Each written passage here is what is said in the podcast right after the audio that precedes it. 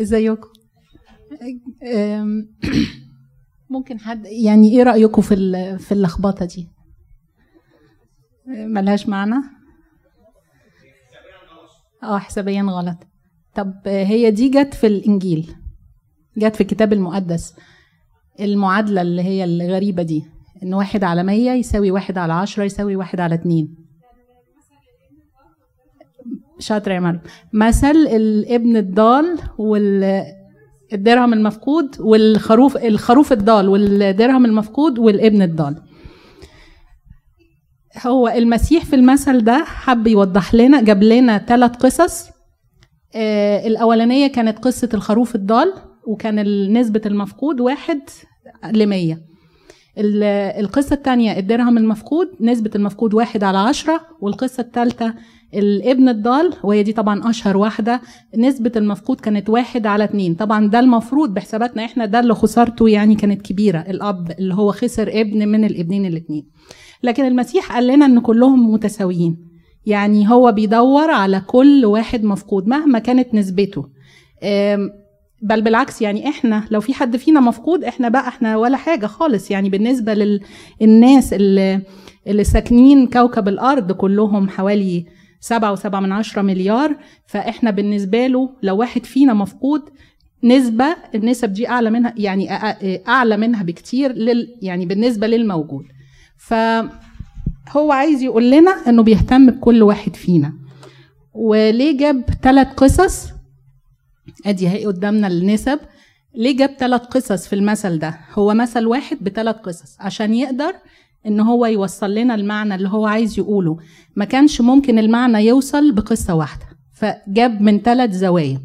الحاجات اللي هي مختلفة في الثلاث قصص دي ال- المفقود. المفقود في أول قصة الخروف الضال هو كان حيوان وحيوان يعني بيقولوا عليه إنه غبي.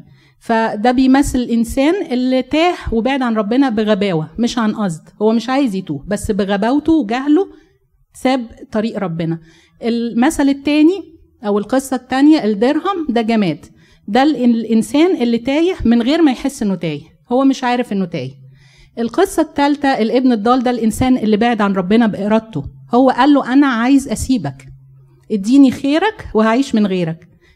في كتير قوي مننا بيقول كده. يطلب من ربنا خير بس هو عايز يبعد عنه مش عايز يبقى عايش معاه. فالثلاث أمثلة الثلاث قصص دي بتوري كل واحد المفروض يشوف نفسه في حد من المفقودين دول. تاني حاجة آه، في الاختلافات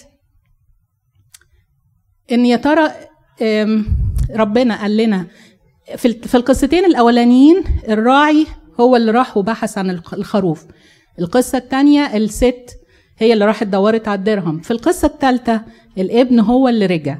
فيا ترى ربنا طالب مننا إحنا نرجع له ولا هو اللي هيدور علينا ويرجعنا؟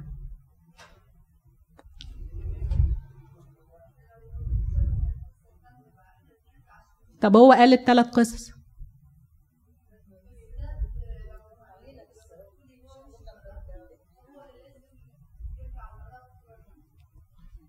أوكي. يعني هو ما بيدورش علينا؟ طب بيدور علينا ولا إحنا بنرجع؟ بيدور لكن إحنا لازم تبقى بإرادتنا بالظبط زي ما طنط قالت طنط منيرة قالت هو بيدور علينا بس إحنا لازم نرجع. يعني ما ينفعش هو يدور وإحنا مش عايزين نرجع مش هيرجعنا بالعافية. عشان ما نجيش في الآخر نقول له اشمعنى انت رحت ورجعت فلان وما رجعتنيش أنا؟ فهو هيقول لك دلوقتي أنا هدور عليك هيدور علينا إزاي؟ هيبعت لنا إشارات طول ما إحنا عايشين. كلمة حد قالها لنا وعظة سمعناها آه، آية قريناها في الإنجيل.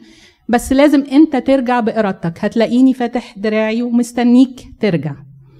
إيه ال- الحاجة ال- المشتركة في الثلاث قصص؟ أول حاجة إن أنت مهم مهم في عيني الرب. مهما كانت نسبتك آه، بالنسبة للموجودين الحاجة المشتركة الفرح اللي بيبقى في السماء. في الثلاث قصص أول قصة الخروف الضال. أقول لكم إنه هكذا يكون فرح في السماء بخاطئ واحد يتوب أكثر من 99 بار لا يحتاجون إلى توبة. الثاني هكذا أقول لكم يكون فرح قدام ملائكة الله بخاطئ واحد يتوب. والابن الضال ولكن كان ينبغي أن نفرح ونسر لأن أخاك هذا كان ميتا فعاش وكان ضالا فوجد فالنتيجة كلها إن أي حد بيرجع السما كلها بتفرح سواء كان ماشي بجهل سواء كان مش حاسس إنه تايه أو سواء مشي عن قصد وبإرادة حرة ورجع تاني بإرادة حرة Thank you.